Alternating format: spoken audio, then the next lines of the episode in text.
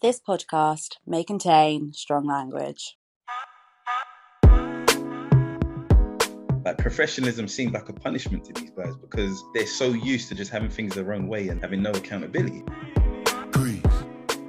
After yesterday, I do not see a way back for this guy. I've heard he was run out of Everton because he was hated. Let's move on. We tried it, it didn't work. Fuck him off. Let's go. Abiola, when I roll with a geezer, is it me or the lifestyle, sweetheart? My name's Tom Paisley, and welcome to Not Another Arsenal Podcast. Uh, I'm introducing uh, two new voices to the pod today. First of all, I'm introing Chris. How you doing, Chris? I'm all right, man. You? You sure you're all right? Yeah, I'm all right. Positive? You know, I've had better days, but you know, after last night, we have to be positive. Keep it, keeping the spirits higher. And introducing Sim. How you doing, Sim? Yeah, not bad, mate. Not bad, Tom. Thanks for having me on. I'm not used to this format, so I'm a bit of a, a virgin when it comes to this, so, so, so be easy with me. Hey, take it easy. I thought it would be good to intro how you feel about Arsenal at the moment, but by way of a, a song that you think is fitting of your feeling around Arsenal, the club, the players, or just your love for the club at the moment. Um, I'll start with you, Sim. What's your choice? My one is um, Beanie Sigel and Jay Z. I Still Got Love for You. Um, it's pretty much what it says on the tin, really. They put us through pain.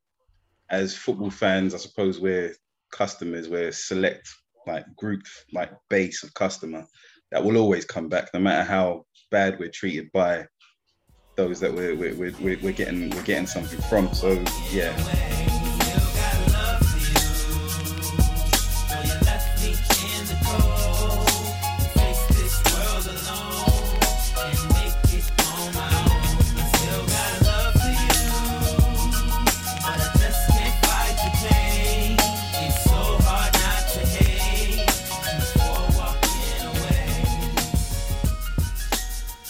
Still Got Love for You. Gonna suffer forever, but we're still coming back. We're still gonna watch the next game, even though we say we're not. So yeah, we're suckers for love. That could have been another tune. A whole playlist. Yeah. How about you, Chris? Um, there's a track I heard recently. Um, it's a new track. It's called um, Scatterbrain, and the chorus says, "I got reasons, a million reasons why you're gonna die." And I feel like I feel like right now, with everything that's going on, there are a million reasons why our club is unfortunately dying. Yeah. yeah.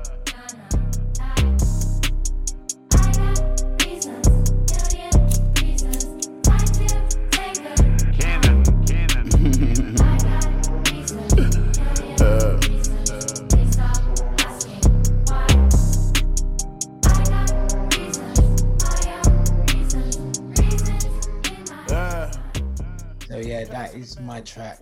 Um, hopefully we can resurrect, but... I mean, we might have to end it there. I feel like it's, it's all, ready to, all ready to give up. I've gone for um, a track by J. Cole, No Role Models, because I feel that that's pretty much our squad in the dressing room and on the pitch at the moment. And I love the line, "Don't save us, we don't want to be saved." And I feel like that's Arsenal, Arteta, the board, the whole thing. She don't wanna be saved, don't save her. She don't wanna be saved, don't save her. She don't wanna be saved, don't save her. She don't wanna be saved. No role models, and I'm here right now. No role models to speak of. Searching through my memory, my memory, I couldn't find one. Last so I thought, first of all, post-match feelings. What was the feeling that you each had? As soon as the whistle blew, after the ninety-fifth minute, all the subs had been made. How did you feel at that moment? I felt frustrated. I felt let down. Villarreal were there for the taking. Yeah, I just felt very let down, very disappointed. Literally, was that it? I was sitting there and I felt like the effort that the players put in, they could have probably played another half hour. Apart from Tierney, who probably left it all on the pitch. Apart from Emil Smith-Rowe, who left it all on the pitch. Everybody else, they hardly put the effort in that you'd think or expect from a semi uh, in, in a semi-final, European semi-final. So I'm sitting there thinking, literally, was that it? Was all the build-up from the week, for all the build-up from the first leg, blagging the penalty? It's like the players didn't realise like the game that they were in. Um, they didn't realise the importance of it, how it could have saved our season. And I was just literally just looking at the screen thinking, wow, I can't believe I just like looked forward to this. And that's the effort that they put in. Dejected and just empty. Yeah, it just, it felt very flat. And we could use that to describe most of our season, if we're honest. But that felt even more sour, yeah. Seeing as the how important this game was. This is the was the most important to, game of the season to date. And yet it's we still all had that feeling. Um, that was quite frustrating. I wanted to go straight to the team selection. Well, I... It was the first, like you said, the questions were whether Saka was actually going to play left back or not, and Xhaka was going to be moved back into midfield. Um, but then we realised that that wasn't going to be the case. Um, I didn't see the updates on the injury, so when I actually got in the room and I saw uh, it went to straight to kickoff, um, I saw Tierney was there, so I was a bit confused. But I can't complain with the lineup as such; it was kind of to be expected. Um, we know that Arteta is going to play Xhaka at left back for as long as he was going to be fit, just for continuity's sake, until Tierney was fully, fully back to being fit instead of chucking him in the deep end. I don't agree with Xhaka being left back. I think that's one of the sticking points in my gripes with, with, with Arteta. I don't like it. it. It doesn't make sense. It worked against Sheffield United because Sheffield United have no threat on the right wing, um, and they're a poor team, so it's okay to have a deep line playmaker out wide who's going to get cover from the, the, the centre mid that's drifting out. But it, that was the only game that was ever going to work, and the fact that he persisted with it was was a bit of a problem. But in terms of in isolation, just looking at yesterday, I think Arteta's in a situation where he's damned if he does and he's damned if he don't, and that's because of his own doing, because he kept chopping and changing. So now he's he's, he's worked his way into this situation where he can't really field anything else. So um, yeah. I thought when we signed Cedric, it was because he's versatile enough to play left back as well as right back. So, again, I know we're going to speak about the manager a lot later, but it seems like, I don't know, maybe personal things between the players and the manager. I, I don't know, but people just suddenly get dropped and you don't you don't really see them appear again. For me, the lineup, I wasn't sure what formation we were playing. I wasn't happy to see Odegaard play as well as um, Smith-Rowe. For me, it's one or the other. So I was a bit disappointed with that, as well as Holding starting. Although he had a good game, that Gabriel should be starting, and you need either Luis or um, Mary starting along with Gabriel, because otherwise there's no consistency, which is another problem. It's interesting you said that Manchester United at the moment are about to play four games in seven days. So you, there, there, we can expect rotation to happen, but to the extent that we have, as much as we're often trying to guess who's even going to be playing and what the plan is, who's our first eleven, um, has been quite frequent. I think that was one of the things that surprised me when I first saw the, the lineup was that, hang on a minute, we've got Odegaard playing, we've got Emil Smith-Rowe, who have both been playing in a ten, but then we've got Pepe, who's been playing wide, but then we've also got Saka, but then we've also got Bellerin in the side. The most particular, peculiar thing about it all was the fact that it's a semi-final and it's the second leg and it's at home and we need to win. Um, so the team selection made sense, but the, the change of formation that players had to get used to seemed a little bit strange to me. And you can see they're learning as they're playing. They're not quite familiar with it because they're doing things that they wouldn't usually do. Odegaard, one thing about Odegaard is he's always looking for a forward option. Yeah. But so many times yesterday, you can see they're second guessing himself because he's going back. He's going back on his left. Yeah. Do you know what I mean? Or he's, he's bottling a through ball. Aubameyang's making a run or he's pointing to where he wants it. And that's what Odegaard is there for. And that's what he usually does. That's what he provides. That's what we want him in the team for. And yesterday, he just kept turning back because they're second guessing themselves. They're too busy worrying about the positional play that whatever they're trying to, whatever positional play they're trying to work on in training, they're worried about that rather than taking on their man and doing the thing that they know is going to affect change in the game. Welcome to the O two messaging service. The person you are calling is unable to take your call. Please leave your message after the tone. To re-record your message, key hash at any time. After yesterday, I do not see a way back for this guy. I think he is too passive. I think he doesn't possess the skill level to manage a team such as Arsenal. If any Arsenal supporters still trust in this process, please tell me what evidence you've seen to, to, to, to warrant this. Where we only needed to score one goal. One goal. He took off our main goal threat. Absolute nonsense. We need to be a little bit ruthless. Say thank you for the time. You've won your F A Cup. Good night. We need a, a bigger, better manager with more experience. I like Arteta. I think he's got the right ideas. He wants to implement the right sort of football, and he's learnt from the best. You know, he's played under Wenger, he's learnt from Pep. But you then can't forgive the stupid decisions he makes. Is it coming from him? Is it coming from the club? Then I look at his backroom staff. Is there enough experience there? Are they giving him support? You know, Steve Round's in there as the assistant, but I've heard he was run out of Everton because he was hated. Him now coming in is a surprise to most in, in football because of our players and other coaches disliked him. You know, ultimately, this this fish is rotten from the head down, and we've had twenty years, you know, fifteen, twenty years of people not caring. And um, I think Cronkies need to go, and we need to look forward from there. Been an Arteta apologist off the rip. Like, I've I've been a fan of his. He won the F A Cup. He won the Community Shield. I'm like, what I tell you, boys? You know, it's lit. Pep told you he's up next. After this Europa shit, nah. I mean, if he gets got, that's fine. If he stays another year, I'm also okay with that. But the honeymoon is over. You feel me? Like, he's made too many mistakes. He trusts Willian way too much. Why the fuck you bringing Willian on? You know what I mean?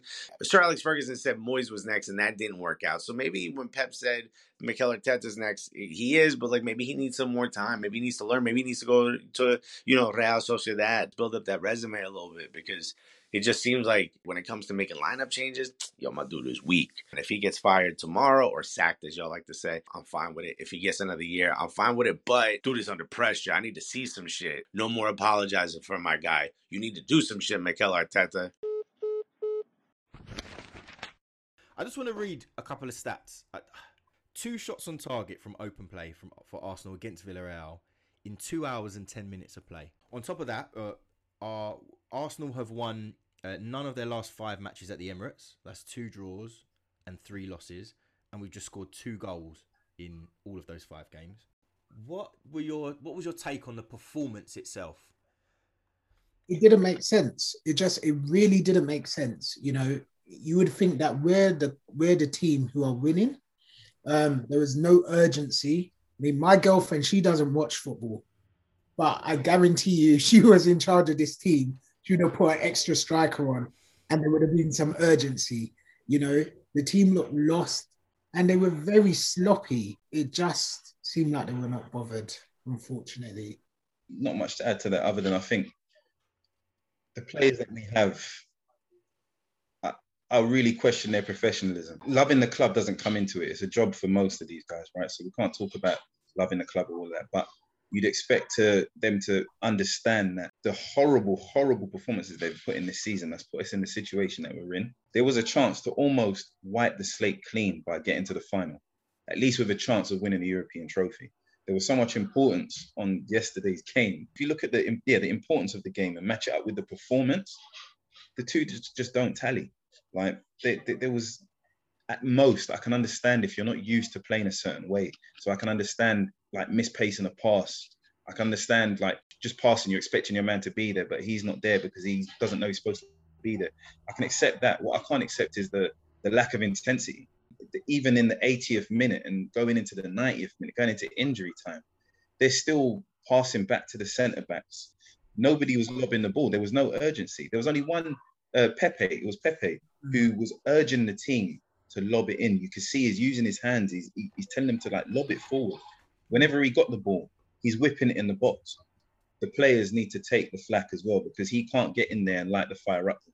I mean, he has to in the changing room, but it's up to them. And if they if they need that from their gaffer in a European semi-final, after the fact that you've absolutely bottled the league, if you still need someone to put fire up you, then I'm sorry. You, you got no place playing football. You see, you saying that, it just makes me think that a number of the players have just lost faith in the manager anyway, or they, you know, there's some sort of this, like, there's something going on behind the scenes, you know? Can I, can I, can I just add to that, Chris? Because the this a lot eighty percent of these players have now got two managers sacked, let's say, because some most of them was playing under Wenger, a lot of them were playing under Emery, right? But one thing's for sure, that the old habits really do die hard in terms of it. There's no one setting a standard, so they've come in and it has been easy to the point where Arteta seems like he's a disciplinarian because he's uh, he's demanding some professionalism. Like professionalism seems like a punishment to these guys because mm. they're so used to just having things their own way and having no accountability. So I don't think that there's anything going on behind the scenes. I think they fully back the manager.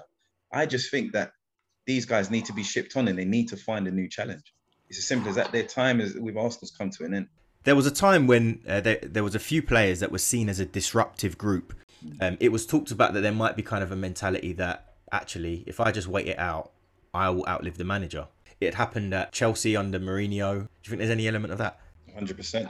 I think that's a, a possibility, definitely.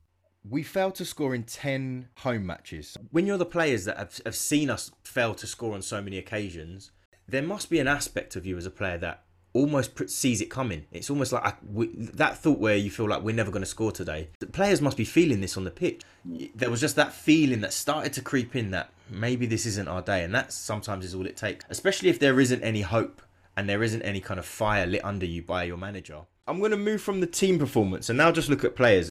Standouts across the leg. Just one little shout out to a player. Over the two leg, Rob Holding had the most shots for Arsenal with four. Were there any players to you that stood out in the game over the two legs? No, no one stood out. I'm, I'm, I, I, we're talking about the, the two legs, right? Yeah. So no, like none of them stood out. I think we got to get past this point of congratulating players for the bare minimum. I think Emil Smith-Rowe, like I said, he, he tried as hard as Pepe. They tried. You could see the effort there. It was the minimum requirement, and it looks even better because the others weren't doing it. The only positive I can draw from this is that pain can teach these kids. The pain that they felt from yesterday will get the nerves, that, that will prepare them for the next time they get into semi-finals and the next time they get into crunch games, or dare we even dream of being in a, in a, in a title challenge in the next two or three years. Do you know what I'm saying? When, when the pressure's on, they'll have that pain to look back on and, and, and, and not want to feel that again. The, the, the, everyone, everyone has to learn from failure, right? And that's just the young players. The older players, they seem to be comfortable with it and they don't seem to care. Yeah. So, yeah, but in, in terms of your original question, no, no one stood out for me. Out of everyone, if I had to pick someone, it would be Smith-Rowe. And you could see he was he was fighting to try and make something happen. First leg, we tried something new. Yesterday, we tried something, a throwback from ages ago. The energy levels, the tempo, the urgency, the, you know, these are men. They they must know, you know, we need to we need to turn things around here. And none of them seemed quite bothered, except for Smith-Rowe. What I found the most frustrating about that is looking at those younger players and start to question, do they are, are they confident? Are they confident in the in the instructions that are given to them? I know as a manager, you live and die by the output of your staff. But at the same time, it's a European semi-final. If this was just like game week twenty-five in, in the Prem, then mm. yeah, you can be like, why why aren't your players kind of like up for it? You're supposed to like fire them up, fair enough. But you need no more motivation than a European, a chance to get into a European final after you've absolutely car crashed your, your, your domestic league. Like there's no more motivation that, that's required. And if you need more, then you, you need to find the door first. Okay, I'm going to keep this short and sweet. Arteta out. His t- it's his time to go, mate. I was even shocked to see that I didn't wake up to a notification saying that he was fired this morning. But I don't blame the team. I blame management. Like, I'm ashamed to say it, but I'm not surprised we lost. We're, it's just embarrassing. Like, we're embarrassing. But I'm so used to the disappointment, and that's actually saying a lot about the team. Last night was a joke. We didn't deserve to go through, considering we only had, like, four shots on target. That just goes to show Arteta needs to hold some of the blame, because I feel he could have done certain things different. But we've got bigger problems. The owner. Since the Cronkies have taken ownership in two, since two thousand eleven... the club hasn't progressed under their custodianship. They need to sell. There's no two ways about it. They need to sell. There's just no coming back now. We need a new a new direction, new ownership, new management, a new recruitment policy, because everything right now is just rotten to the core, and I just can't see it getting any better. if the Cronkies still remain in charge. So for me, first and foremost, we just need to get the owners out, and then we can start on working on the rest. The only good thing about Mikel fucking Arteta is his hairline, which is pretty elite. But as a football manager, he is fucking shit. He's a coward, a cowardly, disgusting football manager.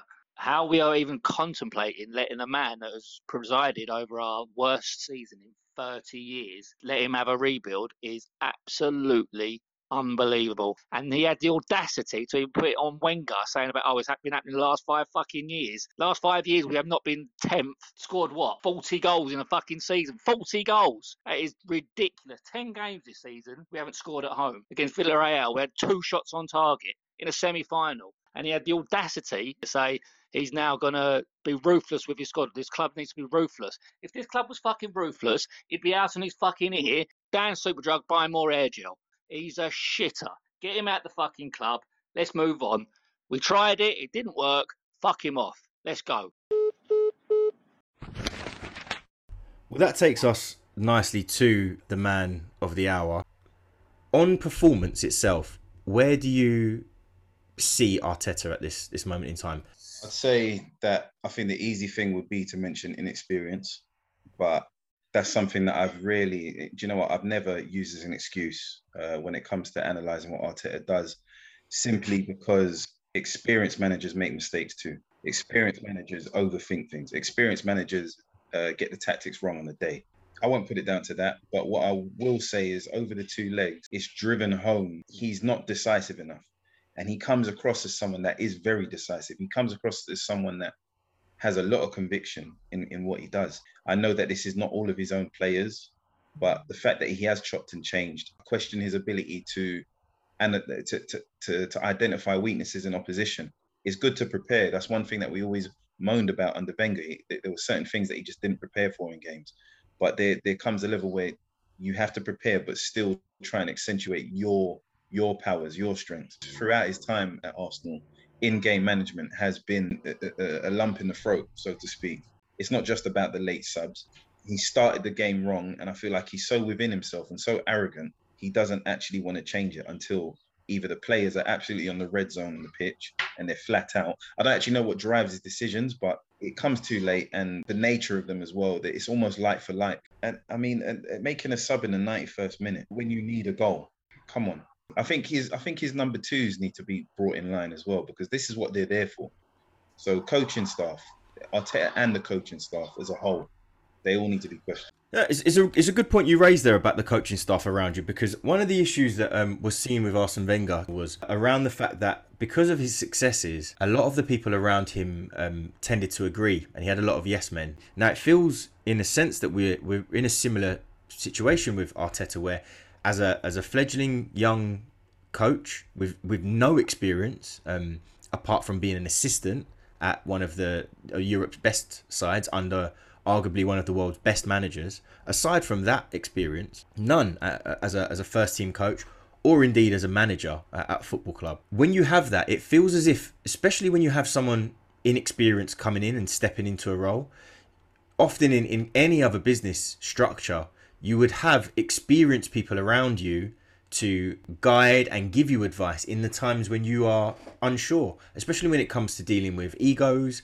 when there are uh, the inevitable arguments that happen within changing rooms and disagreements that happen within them uh, between the big characters that you tend to get in, in a Premier League changing room. And, and it just seems as if the coaching staff that we have are almost tailored around, again, another set of young coaches that have come in with Arteta that are all there, basically happy to be there and are all proving themselves.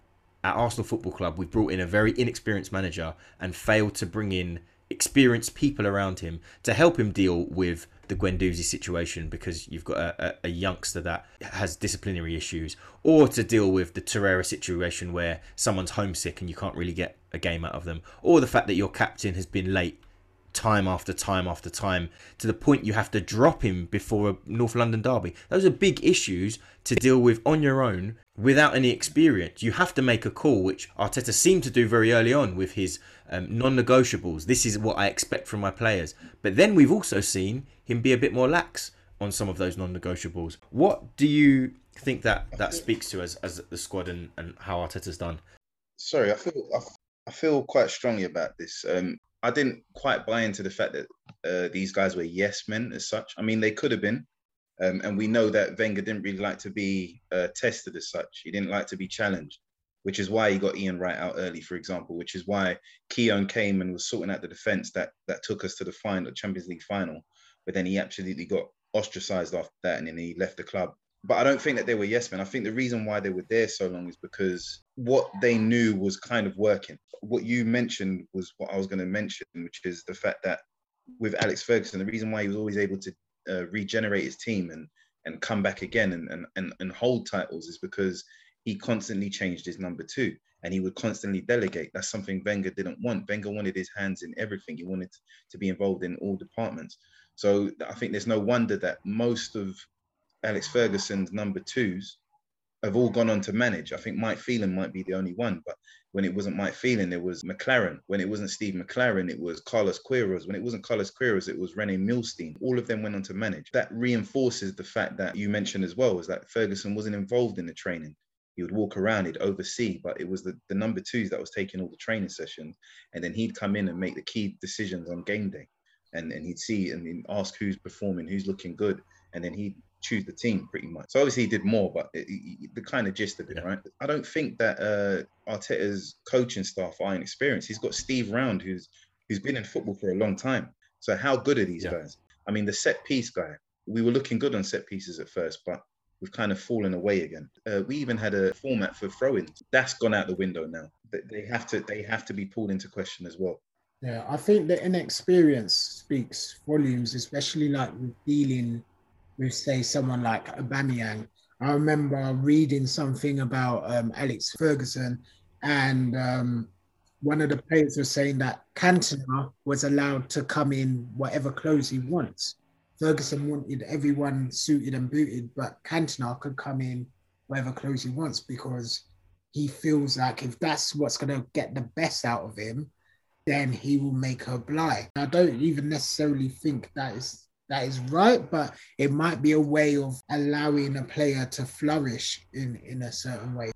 Can I, I can I just say I, I disagree with um, the idea that we should let one get away with something and, and, and the other get uh, just in in in in personal life and, and football pretty much drives personal life. I'll be honest, like I. I, I compare a lot of stuff to football, having played it at a decent level.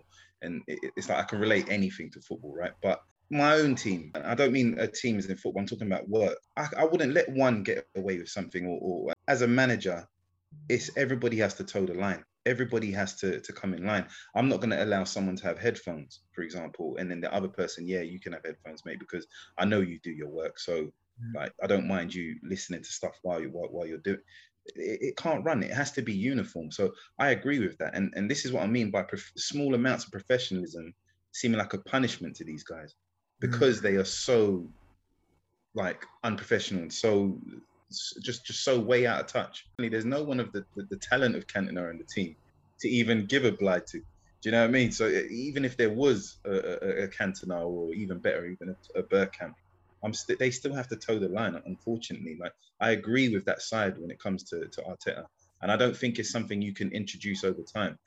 If mm. anybody is that's manages anything, it, it work-wise or personal life, if you try and instill stuff gradually later on and get more strict later on, it, it's it's not going to work. You have to set your stall out immediately so people know where they stand immediately. You can't then switch. It's good points you both bring up about um, Arteta and setting out his. Um... his standards early on. And I guess I just wanted to bring it back to a point. What for both of you has been the positives that Arteta, I guess, has brought, um, but also what has stood out to you the most as being the most damaging thing that um, Arsenal have, have suffered under his his leadership as manager? Um, his style of play um, comes straight to mind. I can't recall, like, a game where I thought, oh, we're playing really good attacking football. Um, so that that is one thing. Um, what I did like is that at first he seemed to like take full responsibility and account for, for everything. You know, he seemed like, listen, I'm the manager here. This is my club. You know, I'm doing this, that, and the other. Like, you know, the buck kind of falls with me. And he showed great leadership.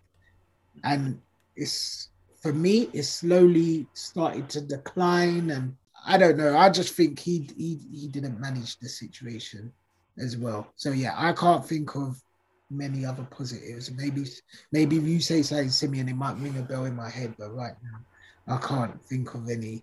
All of the positives that I'm going to say are also going to be the negatives. It's going to be the reverse, because I feel like he's undone all of the good things that he instilled. Um, so the positives, when he came in, he provided structure. We looked like we knew what we was doing. Mm. Even and even in the first part of this season, I could see what he was trying to do. I could see that, look, we, we need someone in the half spaces. We need a number ten. So I could live with it for the fact that we were having, we were, we were killing teams with possession, but we just had no teeth. I knew that there was someone that need, that needed to be in the half spaces to to to, to create space, to, to look forward. And then we got that Boxing Day. And then we started to see that for the next two months. Like, we start, we actually started to create so many chances. We were having like four or five chances a half, which seems like a lot in comparison to, to, to what we were living through the beginning of this season and under Emery. And now the negatives, it's, it's, it's exactly the same thing. We no longer have the structure. We no longer have uh, an attractive way of playing. We no longer create chances. The man management's poor, because a rejuvenated Pepe is now getting benched for no reason. So he rejuvenated players. And then, yeah, the negative was that his man management was poor. I've just seen that uh, Willock scored for Newcastle. Um, so, yeah, I thought I'd add that. But, um, yeah, so improving players was something that was a positive for me. And, again, the negative is that he, he he's managed to see these players, they, they've regressed under him at the same time. So it's so hard. I, I don't know how we've got here. I, I can't tell you how we've got to this point. Yeah. But he's undone all of his good work. How important do you think it is for a manager to clearly explain in his post-match evaluation the performance that has just happened for us as fans and for players? For fans, it's important. For players, not so much, because half the time what's said publicly isn't what's said privately. In terms of the analysis of the games, I'm not worried about how it affects players, because I know that aside from what's in public, what goes on in the change room, what's said in the change room could be totally different. So he could be protecting his players, for example. Um, he could be could be mind games, or do you know what I mean? It, it's, it's totally separate. But for fans, that's all we have to go by. So when we're seeing him say that we deserve to win, and every fan is feeling like they can't even be mad at coming out of the Europa League because they didn't deserve to win, It, it throws the fans into to, it throws the fans into disarray. Do you not think also, though, as a player, if you have been playing in a game where you might feel that the instructions weren't clear enough, or we just don't feel like we're going to win it, and then you hear the manager say, yeah, I think we deserve to win, I think we outplayed them. In, in any other scenario, the amount of times I've been in, a, in an office setting or in a marketing or an advertising meeting and someone said, yeah, this is what we're...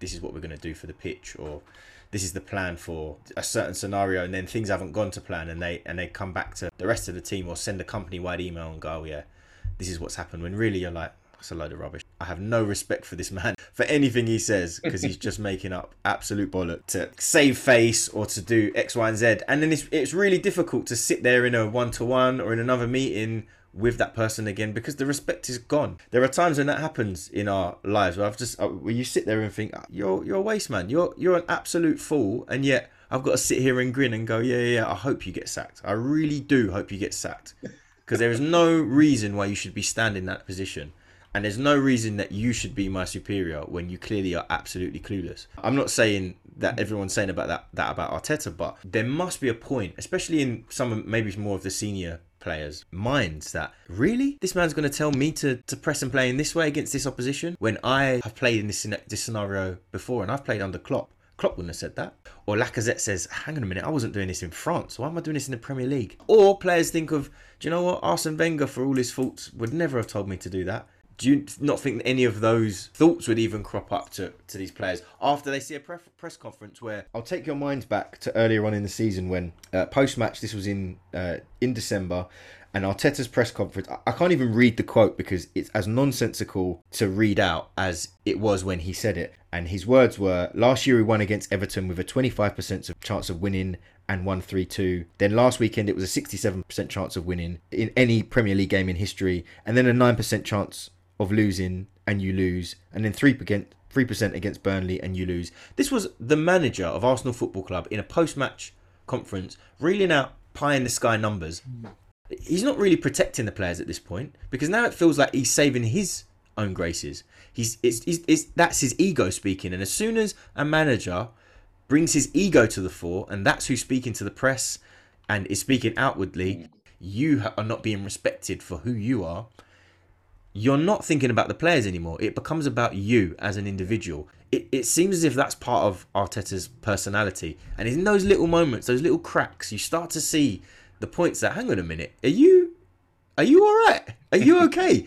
Are you, who are you proving yourself to? Is this, was that for like dad at home, or to the bully at school that once told you you'll never be a manager? It, who is, who is this for? Because it's not for the players.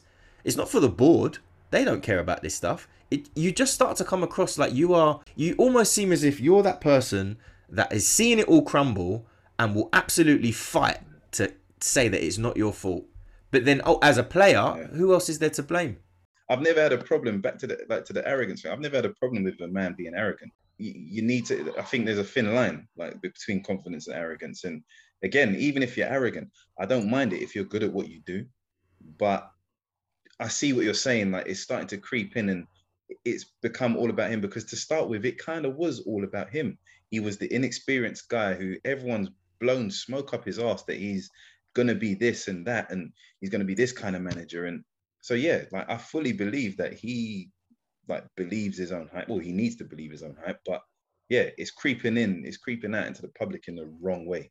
So I fully, and I never thought of it like that. So you've opened my eyes to, to thinking that way, but yeah, I see it and I believe it as well. Do you know what I mean? It's become all about him, and yeah, he's not even trying to absorb it to distract from the players. It's literally, he's trying to prove to everybody that when he was sitting in the dugout with uh, with Wenger, and when he was next to when he was next to to Pep, that everybody was telling him he was going to be good. It's, I need to prove this. I need to prove this. Yep, Arteta needs to leave, and he needs to leave today. He's just basically abandoned abandoned all the the fact that he keeps on chopping and changing. The players look a bit confused, they lack a bit of confidence, they're not playing how they used to. I think the messages for the players to, to get used to what they need to know on the pitch when it matters is not working. And for that, I think Arteta needs to go, and we need someone with, with a bit more experience. Yo, matter of fact, let me say one more thing. Uh, again, back to Alexis. I'm sure you guys know who I am just based off the accent. But, uh, yo, when we got rid of Emmy, that's when it fell apart. I don't know whose decision it was to sell Emmy and to keep Burned, uh, Leno, or whatever dude's name is, Burned, Burn. My guy, no offense, good goalkeeper, you ain't it. Emmy, very clearly the heart and soul. There was something about him. There was something about how the team rallied around him. There was something about how everybody wanted to win because he was there. There was something about getting him those clean sheets. There was something about his energy. There was something about his ability to get people going, his ability to get that back line to be cohesive, all of that. Something about Emmy, when he left, the soul of this team left, the gumption of this team left, the ability to, to pull it all together, the ability to not quit. Think about that run we had post-COVID, right? Come on. I'm telling you. Emmy, that was it. That was all of it. It's all still Arteta's fault. Don't get me wrong. Arteta fucked up, all right? I'm just saying. Emmy. We needed Emmy back, man. I Burn Leno. Man's got man's missing a fucking vowel in his name. Burned? Get out of town. Just, I guess, kind of closing thoughts. Is he someone that you think can do that for next season? Turn it around as an inexperienced manager. Just a quick thought on both of you. First of you, Tim. Um, only if he ignores the little man on his shoulder that's telling him to do stupid things like rotate unnecessarily. If he goes back to the format in which he rejuvenated us and, re- and, and saved his job, then if he goes back to that format, then yes, he can. And it will be easier to do if we're playing once a week and having the F A Cup or Carabao Cup to contend with than we can definitely improve on the league finish this year and possibly push for a top six finish. So yes, I think that if he does do that, he can, but he has to improve on, on a number of things. And you, Chris? Mm. He needs to look deep, deep inside of himself and think. Deep.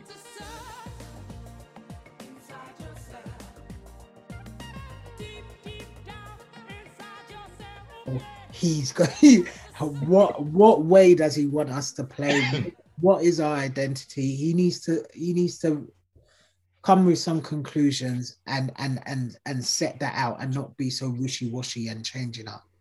Um, you know, life's got many turns, so it's not impossible.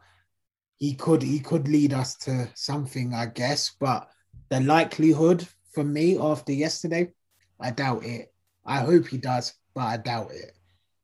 Could I just add as well, I forgot to say that I think circumstances are in his favour in terms of the fact that some players' years are coming to an end. Some players is one foot out the door already. Um, a lot of the work that needed to be done was done in January uh, and the summer before. And this is just going to be a continuation of that, plus the, the, the few additions that we need. So I think circumstances are in his favour. Um, he just has to make the right choices. What a great point to, yeah. to wrap up on. At least there's a few glimmers of hope, if not disappointment, that this season has been. But there's always hope. There's always hope on the horizon. There's always hope. There's always a way out. There's always a solution. Did, can, I, can I just mention that we, there's three Arsenal fans that have been talking about Arsenal, and we've not mentioned Martinelli once. I'm so shocked. I'm so shocked. We didn't mention Martinelli. What I was expecting his treatment of Martinelli, but yeah, Martinelli's on everybody's tongue, so I was just shocked that we didn't mention it. So that's... Right, we'll leave it there, lads. Um, thanks. This has been Not Another Arsenal Podcast. I've been Tom Paisley, also known as the Arsenal Tom. I want to say thanks to Chris. Um, yeah, it's been a great podcast, and um, yeah, you can catch me on Instagram at Crispy and Blaze Photography. Hopefully, Arsenal can make their way back up in the league. Yeah, no, thanks for having me, Tom. Hopefully jump on again soon. It's always nice to talk about Arsenal and uh, seek counselling in numbers. It's, it's a little group therapy session for us all that I think we all we all need. We just I'll write down the invoice and we can send it over to Stan Kroenke himself. Oh dear. All right, we'll have a good one. See you later on. Take care. Bye. See you soon.